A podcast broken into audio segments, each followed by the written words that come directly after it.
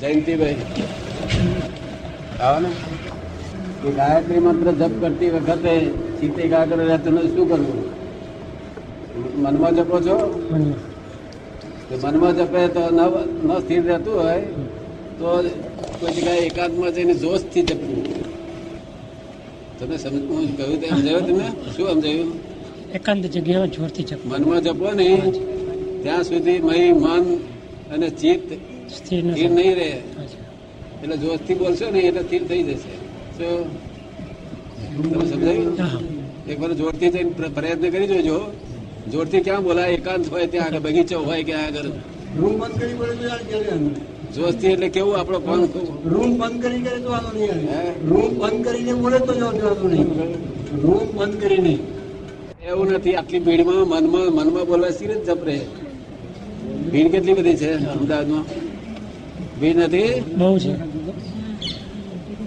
મનમાં તો કોઈ સંત પુરુષ ને રે પડે ને? આ બધા માળા ભેવા ને? તે માળા કર્મ ફર્યા કરે મનડું ચોદશ ફર્યા કરે. એવું આ જગત છે. એટલે જોસ્તી બોલજો સાથી જોસ્તી બોલો છો એમ કે કોઈ પૂછે કે મનમાં મનમાં વિચાર રાખ સાથી જોતી તો દાદા વગારી આજ્ઞા કરી છે એટલે. ખબર પડે ને? અમારી આજ્ઞાથી જોસ્તી બોલશે તો ફળ આપણે સારું મળશે. આજ્ઞા પાડવા વાંધો છે તમને? નથી. કોઈ વાંધો નથી ને? આપણા વલણોમાં રાગ દ્વેષ વાળા કેવા છે એ કેવી રીતે સમજાય? કે આ રાગ વાળું વલણ આવ્યું કે દ્વેષ વાળું આવ્યું? એ કેવી રીતે સમજાય? મને અશાંતિ ને શાંતિ બે ને માણસ સમજી શકે છે મને અશાંતિ અત્યારે વર્તે છે શાંતિ વર્તે છે? રાગમાં રાગમાં શાંતિ વર્તે. અને કઈ કિંચિત માત્ર દ્વેષ છે તો અશાંતિ વર્તે. તેના પછી એ વેદનથી પરથી થર્મોમીટર પર જોઈ લેવું કઈ દેશ વર્તે છે. બરાબર. આ આ થર્મોમીટર જોઈ લેવું એના પર ખબર પડશે કે અહીં દેશ વર્તે છે અહીં રાગ વર્તે છે. દેશ વર્તે છે એનો અણગમો હોય. અને રાગ હોય તેનો ગમો હોય. શું કહ્યું? પણ જે શાંતિ વર્તાય દાદા. એ રાગની અંદર આવી તો તો પછી એ રાગમાં તો બંધન જ ને શાંતિનું. એ રાગમાંથી જન્મતી શાંતિ. રાગના કારણે. રાગને કારણે જન્મતી શાંતિ.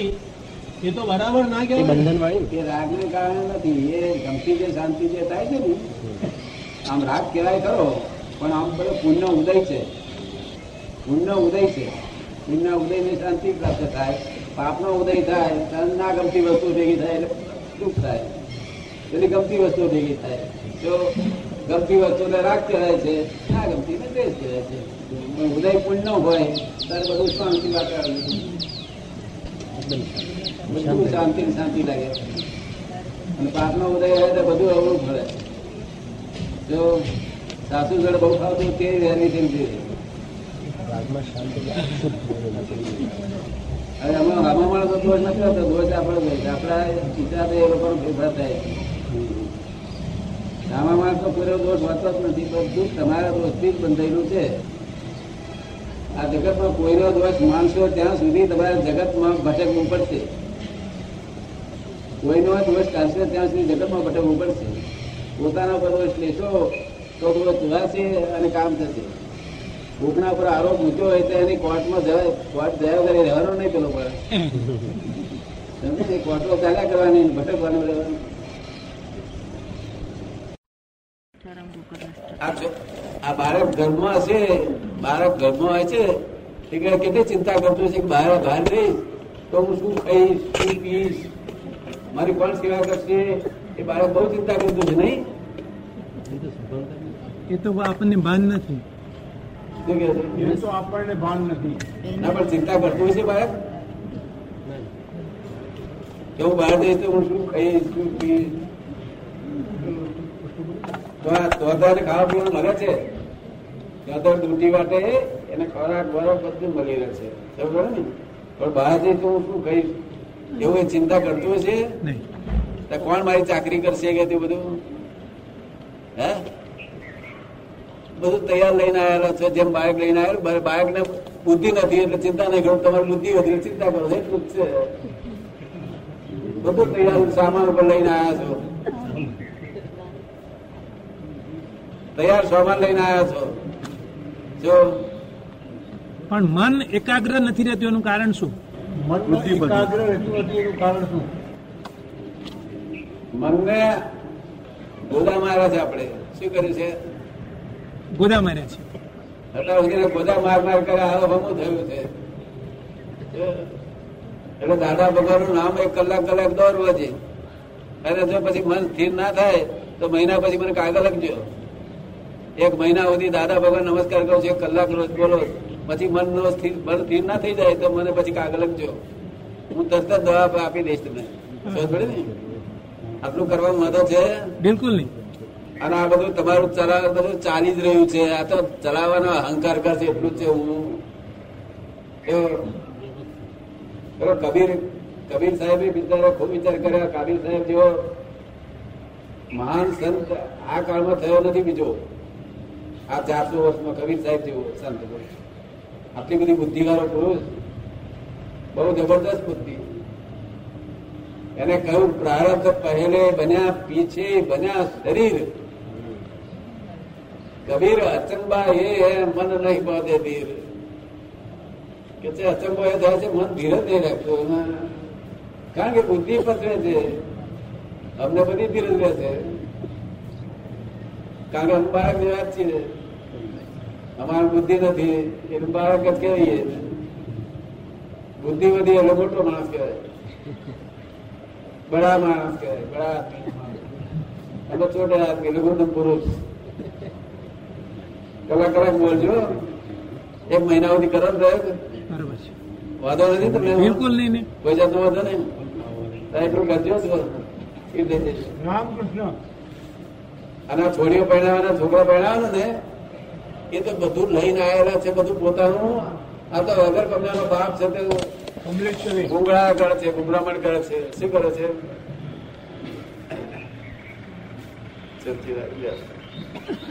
એક માણસ તો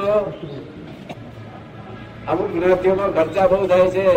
તે એક પટેલ હતો. તે એની છોકરી આઠ નવ વર્ષની હતી મને દેખાડતો મને કહે છે આ જોયું ને મેં કેટલીક છે તો આ છે ના એક જ છે, પણ એક એટલી બધી ઉપાધિ છે. અત્યારથી હવે શું થશે શું નહીં, શું થશે અલા હજુ તો આઠવાની છે. એ જીવતી કાલે રહેશે કે નહીં? તું જીવતો રહીશ કે નહીં? આ શું કર ચિંતા કર? જયારે સ્ટેશન પર જવું તાર ગાડી ચિંતા કરજે હું અત્યારે જો સ્ટેશન હજુ આવ્યું નથી. વી થાય તો સ્ટેશન આવ્યું તો આપણે જોડીએ આ તો આઠ વર્ષની તો ચિંતા શરૂઆત કરી છે. તે કેવું નથી કર્યા કરશે? શું અક્કલનો અક્કલનો ઇસ્કોતરો બિલકુલ એ વરિજ નહીં કરવા જેવું જગત ધ્યાન કરતી વખતે તમારી મૂર્તિ હંમેશા આંખ તમે રહે તે માટે શું કરવું કારણ કે ધ્યાન ધરીએ ત્યાં સુધી રહેતી નથી જ્ઞાન લીધું છે ભાઈ તમે જ્ઞાન લીધું છે પેલા પેલા કોઈ વખત રહેતી હતી થોડી વખત છૂટ થોડી રહે હા થોડી રહેતી થોડી રહેતી હતી વધુ ટાઈમ ન રહે. બધું આપણે થોડો ટાઈમ રહે. આજ્ઞા પાંચ છે તમને ખબર છે? પાંચ આજ્ઞા. ખ્યાલ છે? આપને ખ્યાલમાં છે? બરાબર ખ્યાલ? શુદ્ધાત્મા બોલો. આપણે જણાવ્યું હતું કે હિસાબ કિતાબ લખવાનું કોઈ છે જ નહીં. પરંતુ અમે યોગીના એક પુસ્તકમાં વાંચ્યું હતું કે આ યોગી પોતે ચિત્રગુપ્તના ચોપડાની લીટીઓ વાંચી શકતા હતા. તો શું આ વાત ખોટી છે તે સમજાવશો? એ શું કહેવા માંગે છે? હિસાબ કિતાબ લખવા વાળું કોઈ છે નહીં.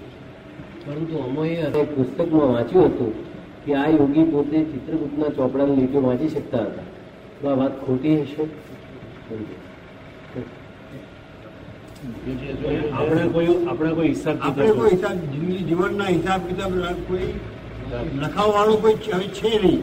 પરંતુ અમોય સિદ્ધિ યોગીના એમ કે છે કે ચિત્રગુપ્તના ચોપડામાં જે નીતિઓ લખેલી હતી લખેલી છે એ વાંચી શકતા હતા એ. વાત ખોટી છે? એ વાત સાચી છે ખોટી છે. બાપો હાથ છે નહીં આ.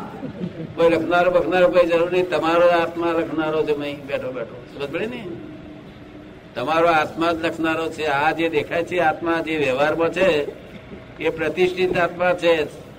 એ સચર આત્મા છે મિકેનિકલ આત્મા છે, અને મહી અચર આત્મા છે મહી અંદર. શું છે?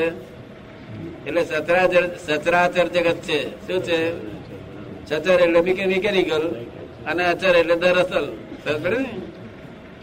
તે તમે ગધેડાને કેટલાક માણસો ગધેડ સામ મળે, એટલે કે છે અપશુકમ થયા કરીને પાછા આવે છે? એટલે ગધેડો બેઠેલો આત્મા, આપણા આત્માને ખબર આપે છે. બે વિતરાક છે કે જુઓ મને ગધેડો કે છે, હજુ મને ઓળખતો નથી. અને મને ગધેડો કે છે, એમ કરી તિરસ્કાર કરે છે મારો.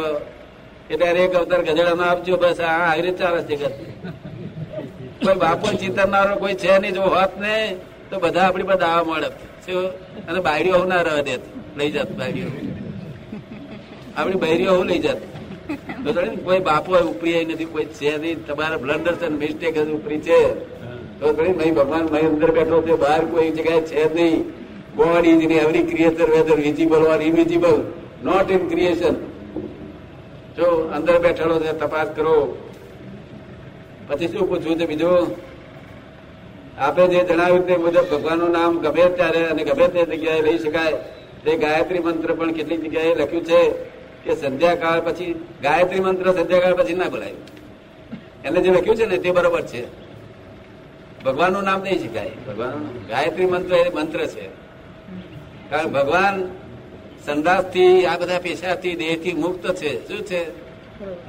ખબર પડી ને? મંત્ર મંત્ર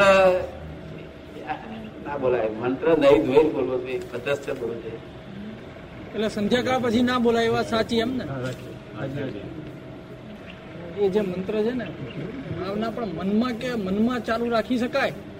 સંધ્યાકાળ પછી બી મનમાં કે માનસિક જપ માટે વાંધો નથી એવું લખ્યું સંધ્યાકાળ પછી મનમાં જાપ કરી શકાય. કારણ કે એ પુસ્તકમાં એવું પણ લખ્યું છે કે માનસિક જાપ માટે પાછો સમય અને સ્થળનો બાધ નથી. મનમાં જાપ કરી શકાય. તો મનમાં જપ સંધ્યાકાળ પછી પણ થઈ શકે? ગમે તે જગ્યાએ. તો મનમાં જાપ સંધ્યાકાળ પછી થઈ શકે? અને ગમે તે જગ્યાએ. એ ચોપડીમાં આવું પણ નિદાન છે. સંધ્યા સંધ્યાકાળ બનતા સુધી સંધ્યાકાળમાં ન કરવો. બરોબર. સંધ્યાકાળમાં જે વસ્તુ કરો ને એ રિલેટિવ વસ્તુમાં ફાયદોકારક નથી. રિયલ રિયલ વસ્તુનો તો વાંધો જ નથી રિયલ રિલેટિવ ને ફાયદોકારક નથી. ના તો પણ સંધ્યાકાળ પછી કરો ને કરો. સંધ્યાકાળ પછી? હા. પછી શું બીજું પૂછવું છે? ભગવાન નામ ગમે ત્યારે ગમે તે જગ્યાએ રહી શકાય. ક્યાં આવી ગયું? આખી જિંદગી સુધી કોઈ પણ એક જ જપ માટેનો મંત્ર પકડી રખાવો રાખવો તો એક જ પકડી રાખવો સારો. પણ હવે સપોઝ કે તમે કીધું કે ગાયત્રી મંત્ર તો સંધ્યાકાળ પછી ન થાય તો પછી રાત્રિ માટે આપણે કોઈ ચાલુ જ રાખવો હોય મંત્ર તો પછી બીજો મંત્ર લેવો પડે ને? એમણે એમ કહ્યું કે સંધ્યાકાળે ના થાય. સંધ્યાકાળ. પછી પૂરતું જ સંધ્યાકાળ એટલે બે બેની સંધિનો કાળ. સંધ્યાનો ટાઈમ એટલે પૂરતું. દિવસ અડધા પોણા રાત કલાક શરૂ થાય. એ વચલો એનું સમજાય પછી થાય. પછી સૂર્યાસ્ત જ્ઞાન વચ્ચે જે તફાવત અથવા ભેદ હોય તે સમજાવશો. વેદાંત, હિન્દુઓના ચાર વેદ છે અને જૈનોના ચાર અનુયોગ છે. એ ચાર અનુયોગ અમારે તો નિષ્પક્ષપાતી એટલે બધાનું જોવું પડે. મુસ્લિમોનું જોવું પડે, જૈનો શું કહેવા માંગે છે, વેદાંત શું કહેવા માંગે છે? અમારે નિષ્પક્ષપાતી કહેવાય. શું કહ્યું? એટલે બધાની જોડે મળવું મળતું આવતું જોઈએ. વેદાંત ચાર વેદ ભણી રહે ત્યારે ઇટ સેલ્ફ બોલે છે this is not dead this is not dead this is not dead this is not dead this is not dead એ શું કે છે? આ તે નથી એમ. આ આત્માનો એ કે છે. કારણ કે આત્મા અવક્તવ્ય અને અવર્ણનીય છે. કેવો છે? બરોબર. શબ્દથી ઉતરે એવો નથી અવક્તવ્ય છે. અવર્ણનીય છે. વર્ણન થઈ શકે એમ નથી. માટે ખોટું જ્ઞાની સજીવન મૂર્તિ હોય, ત્યાં જા, તો આત્માનું તને કરાવડાવશે તે આત્માનો શબ્દ શબ્દ તો છે જ નહીં. એ તને સંજ્ઞાથી સમજાવશે. જેમ એક એક મૂંગો માણસ આમ કરે, અને બીજો આમ કરે, એટલે બે સ્ટેશન પર પહોંચી જાય. આપણે ખબર ના પડે કે શું કર્યું કે એટલે આક્રમમાં એમાં ફેર કરી જતો નથી. પણ ફક્ત વેદાંત ચાર વેદ ને ઉપરી હોય તે જ આ અક્રમ આપી શકે, નિર્વિકલ્પ જ્ઞાન. ને, અક્રમ જ્ઞાન એટલે નિર્વિકલ્પ જ્ઞાન. નિર્વિકલ્પ જ્ઞાન બંને એક્સેપ્ટ કરે છે, જૈનો એક્સેપ્ટ કરે છે અને વેદાંત એક્સેપ્ટ કરે છે. આપણે નિર્વિકલ્પ જ્ઞાન આપણને એના, એનામાં છેલ્લા છેલ્લું સ્ટેશન માન્યું છે આપણું. ધ્યેય માન્યો છે. શું છે? બસ બીજું કઈ પૂછવું છે? હવે તમે જણાવ્યું કે આ વેદાંત અને અક્રમ અક્રમ જ્ઞાનમાં ફેર નથી. તો અયમ આત્મા બ્રહ્મ અને અહમ બ્રહ્માસ્મી અને હું શુદ્ધાત્મા છું. એ બેમાં ફેર નથી ને તો પછી? એવો અર્થ થાય? અયમ આત્મા? બ્રહ્મ અથવા અહમ બ્રહ્માસ્મી. અહમ બ્રહ્માસ્મી. વેદાંત અહમ બ્રહ્માસ્મી અયમ આત્મા અહમ બ્રહ્માસ્મિ. વેદાંતનું અહમ બ્રહ્માસ્મિ અને તું શુદ્ધાત્મા. એ એક જ છે? ના. અહમ બ્રહ્માસ્મી સિંહ કરતા અહમ શુદ્ધાત્મા એ વધારે વધારે હિતકારી છે જો અહમ બ્રહ્માસ્મિ અમુક ગ્રેડ સુધી જાય છે. શું અમુક ગ્રેડ સુધી. અને એથી આગળ અહમ શુદ્ધા શુદ્ધાત્મા છું. એ ગ્રેડ આવે છે. એની આગળ એ બધા સ્ટેશનો છે. તો હવે બ્રહ્મ ને આત્મામાં તો પછી ભેદ થઈ ગયો એનો અર્થ એવો થાય. અને ચાર મહાવાક્યો તો એમ કે છે કે બ્રહ્મ અને આત્મા એ બંને એક જ વસ્તુ છે. દ્રષ્ટિ દ્રષ્ટિ ફરે છે ત્યારે અહમ બ્રહ્માસ્મિ કે છે, દ્રષ્ટિ ફરે છે ત્યારે. આપણે તો દ્રષ્ટિ ફર્યા પછી જ્ઞાન થાય છે, પોતાનું સ્વ, સ્વભાન કંઈક રહે છે ત્યારે શુદ્ધાત્મા કહેવાય છે? પણ જે અહમ બ્રહ્મ એ મોક્ષ જવાનું સાધન જ છે. સાધન એક એક જ છે એમાં, બીજું કોઈ ફેર નથી. જો બ્રહ્મને થઈ જવું જોઈએ આપણે. બ્રહ્મ થયા વગર બોલીએ એ ગુનો છે બ્રહ્મ બ્રહ્મ થવું જોઈએ. હા પણ હવે તમે આ કીધું ને કે મળ વિક્ષેપ ને આવરણ એ આવરણ નો ભંગ થાય. આવરણ પણ એમાં તો એ વેદાંતમાં તો ભાવ વિક્ષેપ અને અજ્ઞાન. એ અજ્ઞાન જાય એટલે બ્રહ્મ સ્વરૂપ થાય પોતાનું. અને તે બ્રહ્મ સ્વરૂપ થવા માટે જગતની નિષ્ઠા ઉઠાડી લે જ્ઞાની પુરુષ અને બ્રહ્મ નિષ્ઠા બેસાડી દે. શું બેસાડી દે? બ્રહ્મનિષ્ઠ. બતાવી. તો આ હું શુદ્ધાત્મા છું. એ મંત્ર આપણે ગ્રહણ કર્યો. અને એનું લક્ષ હું તમને વાંધો નહીં. તો હવે એ મંત્ર લક્ષ આપણને બેસી ગયું.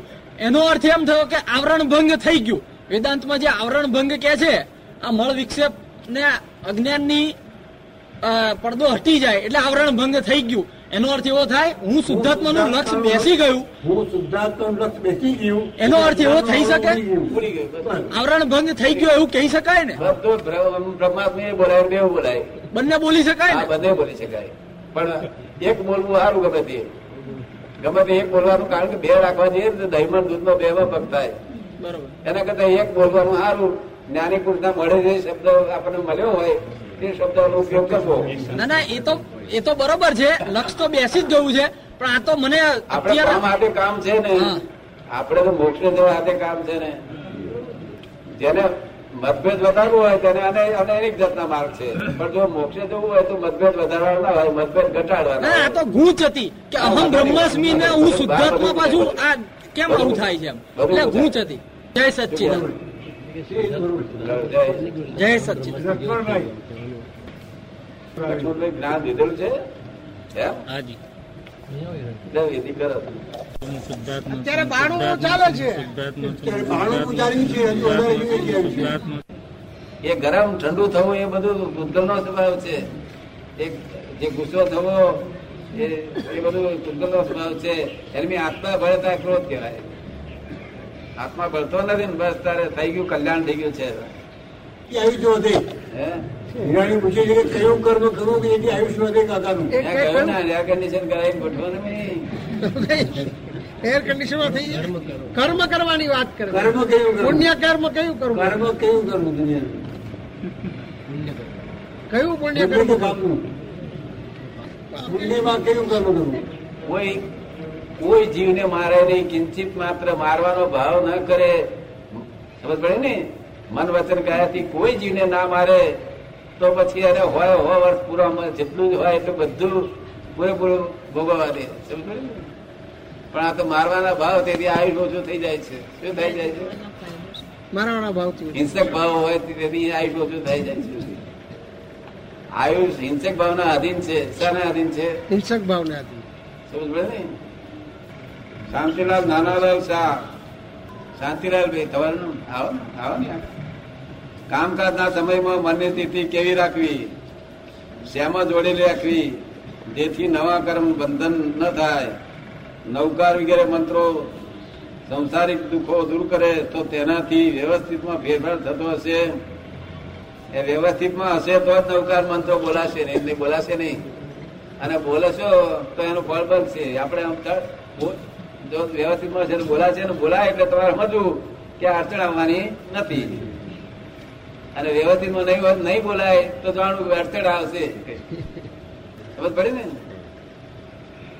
પછી કામ કરતા જ્ઞાન લીધેલું છે? કામકાજનો સમયમાં મનની સ્થિતિ કેવી રાખવી?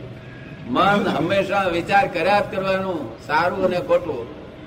બે જતા વિચાર કર્યા કરવાના. કેવું?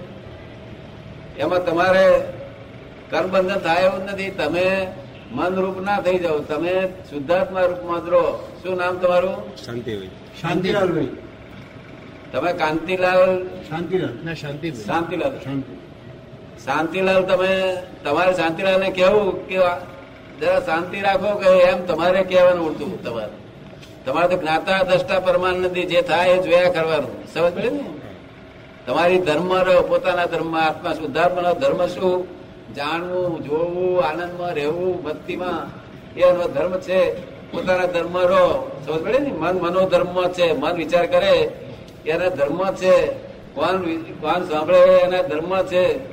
એના ધર્મ રહે તેમાં આપણને શું હરકત છે? એના ધર્મ રહે ને આપણને શું હરકત છે? જો, જ્ઞાન લીધા પહેલા માણસો મન, મનથી પર રહી શકતા હતા. કેવી રીતે પર રહી શકતા હતા? કે સારો વિચાર આવે ત્યાં તમને કાઢે જાય અને ખરા ખરાબ વિચાર આવે પર રહે અને છૂટો છૂટો રહે અને પાછો મને કહેવા મને બહુ ખરાબ વિચાર આવે છે. એટલે તને શી ખબર પડી? કારણ છૂટો રહે છે. શું થાય છે? ખબર પડે ને? એમ આત્મા સારા વિચાર ને ખરાબ વિચાર છૂટો જ છે. પણ આ મેને મીઠાશ લાગે છે સારા વિચારમાં. એટલે તન્મય આગળ થઈ જાય છે. અને ત્યાંથી આ સંસાર ઊભો ઊભો રહે છે. મારો આજે બીજો પ્રશ્ન છે. એમાં હું એ કહેવા માંગુ છું કે જે મંત્રોથી જો સંસાર દુઃખો દૂર થતા હોય હા. તો એનું જે વ્યવસ્થિત છે એને ફેરવી શકાય છે? મંત્રોથી સંસારના દુઃખો દૂર થતા હોય તો વ્યવસ્થિત ફેરવી શકાય છે? વ્યવસ્થિત જે છે એમાં ફેરફાર થઈ જાય? વ્યવસ્થિત આધારે જ પેલું બોલાય. પેલું બોલીએ ત્યાંથી એમ જાણીએ વ્યવસ્થિત સારું આપવાનું છે. હું એમ કહેવા નથી માંગતો. મારો કહેવા માટે જુદો છે. હું શું કહું છું કે કોઈ વ્યક્તિને સંસારિક પ્રશ્નો છે તો કોઈ કે ભાઈ ફલાણા જાપ કરો તમારું કામ પતી જશે. તો એ કરવાથી એનું દૂર કેવી રીતે થઈ જાય? મનમાં ભાવ કરવો ખરો આપણે. ઘણા સજેસ્ટ કરે છે કે અમુક મુશ્કેલી આમ કરો. ઘણા સજેસ્ટ કરે છે કે આ મંત્ર બોલ મંત્રનો ધ્યાન જપ કરો તો તમને તમારા દુઃખો દૂર થઈ જશે. ના વ્યવસ્થિત ફેરફાર થાય છે. એવું છે તમારે તમારે શાંતિલાલભાઈ ને કેવું કે નૌકાર મંત્ર બોલો. આ મંત્રો બધા બોલો. એમનો પ્રશ્ન પ્રશ્ન એમનો જુદો છે. એ કે છે કે ઘણા એમ કે છે કે આટલા મંત્ર જાપ કરો આમ કરો તો એનાથી તમારા સંસારિક દુઃખો દૂર થશે. તો કે કે આ આવી રીતે મંત્ર જાપ કરવાથી વ્યવસ્થિત ફેરફાર થાય એમ વ્યવસ્થિત ફેરફાર નહીં થતો પણ આ મંત્રો જાપ કરો છો તો તો વ્યવસ્થિત સાચું છે એવું ખાતરી થાય. ને વ્યવસ્થિતનું? પરિણામ છે એ મંત્રો. એટલે તમારે બોલે બોલવું તમારે કેવું શાંતિ કે બોલો? હું છતાં ના બોલે એમાં? એમાં નિર્ભ્રાંત છું એ બધાથી નિર્ભ્રાંત છું. સંસારી બાબતો કહેવાય એમાં એ નિર્ભ્રાંત છે. બાબતોમાં. બાબતોમાં એ નિર્ભ્રાંત છે. જગતની બધી જ બાબતો એટલે. જગતની સંસારિક સંસારિક સુખો બુખો બધું જે કઈ હોય કઈશું એમનું બાદ નિર્ભ્રાંત. નિર્ભ્રાંત. બધી બાબતો નિર્ભાન છે. તેથી કરીને કોઈ પણ જાતની અપેક્ષા રહી નથી. મોક્ષની પણ એના વિશે દાદા આપ શું કહો છો? મોક્ષની પણ અપેક્ષા. અપેક્ષા. રાખવાની જરૂર નથી. અને મારે તમારે તો આ ગાડી બેઠા ને દાદાની પાસેથી એટલે ટ્રેનમાં બેઠા એટલે અમદાવાદ ક્યારે તમારે મુંબઈથી સ્ટેશન ગાડી બેસી જવાનું ફક્ત. તમારે અમદાવાદ જવું છે એવું બોલવાની જરૂર નહીં, લોકો કે તમારે અમદાવાદ જવું છે, બોલે. પણ તમારે તો આપણે ગાડી બેસવાનું જ. અને આપણું આપણું કાર્ય કરે કરવાનું? ગાડી અમદાવાદ લઈ જશે. ગાડી જ અમદાવાદ જશે. આપણે તો અમદાવાદ જવું નથી. તને ખબર ને? એટલે મોક્ષ મોક્ષ એની મારા સામો આવશે. મોક્ષ સામો આવી રહ્યો છે. સમજ પડે ને? તમારે ફક્ત લિફ્ટમાં બેઠા. એટલે લિફ્ટ ત્યાં લઈ તમારે કશું જવાની જરૂર, દોડધામ કરવાની જરૂર નથી. આત્મા આનંદ શક્તિ વાળો છે હોવા છતાં ભૂતગલ જ સોનું લાગે છે તેનું શું ભૂતગલ? કેવું લાગે? સોનું લાગે છે? સોના જેવું લાગે છે. સોના જેવું. લાગે, સોના સોના જેવું લાગે છે પૂતગલ આત્મા અનંત શક્તિ વાળો છે છતાંય પૂતગલ અનાદિકાળનો અનાદિકાળનો અભ્યાસ છે ને એટલે એ અને આ ચામડીના થી ચમકાર વાળું લાગે ચમક- ખેંચાણ થાય છે. તે ત્યાં જાગૃતિ રહે એટલે ખેંચાણ બંધ થઈ જાય. આ ખેંચાણ વાળું છે બહાર. બહાર ખેંચાણ વાળું છે. સમજ પડે ને? અને આ મેં જ્ઞાન આપ્યું છે બહારનું ખેંચાણ બંધ થાય એવું આપ્યું છે. ખેંચાણ થાય તો શું કરવું? એનું પ્રતિકોણ પણ આપ્યું છે. શું? બીજા ત્રણ પ્રશ્નો પૂછવા છે એને. કબીર હા, પૂછ, પૂછ ને, મહાન સંત કીધા દાદા. તો સંત અને જ્ઞાની વચ્ચે શું તફાવત? કબીર સાહેબ ને મહાન સંત કયા? તો સંત અને જ્ઞાની વચ્ચે શું ફેર? સંત અને જ્ઞાની વચ્ચેનો તફાવત? સંત સંત તેને કહેવાય સંત આખી દુનિયામાં છે. અંગ્રેજોમાં સંતો છે મુસ્લિમોમાં સંતો છે જાપાનમાં સંતો છે ચીનમાં સંતો છે. સંતો બધે છે હિન્દુસ્તાનમાં સંતો છે. સંત. આ ત્રણ આ જગતના લોકોને આ ત્રણ લોકો બહુ હિતકારી છે. સંતો, સત્પુરુષો અને જ્ઞાની પુરુષ. આ ત્રણ બહુ હિતકારી છે. સંતો આખા જગતમાં છે. મુસ્લિમોમાં છે, ફોરેનમાં છે. સંતો કોને કહેવાય? કે જેની ચિત્ત વૃત્તિ ની ઘણી ખરી મલિનતા ખલાસ થઈ ગયેલી હોય. ચિત્તવૃત્તિની મલિનતા ઘણી ખરી ખલાસ થઈ ગયેલી હોય. તને સમજાયું? હા, બરાબર. ચિત્ત વૃત્તિની મલિનતા ઘણી ખરી ખલાસ થઈ ગયેલી હોય. એક ફક્ત અહંકાર નો હોય તો આપણે બાપજી કહે ખુશ થઈ જાય બસ. બીજી બાંધગઢ ના હોય વિષય વિષયની બાંધગઢ ના હોય એને સંત કહેવાય. શું કહ્યું?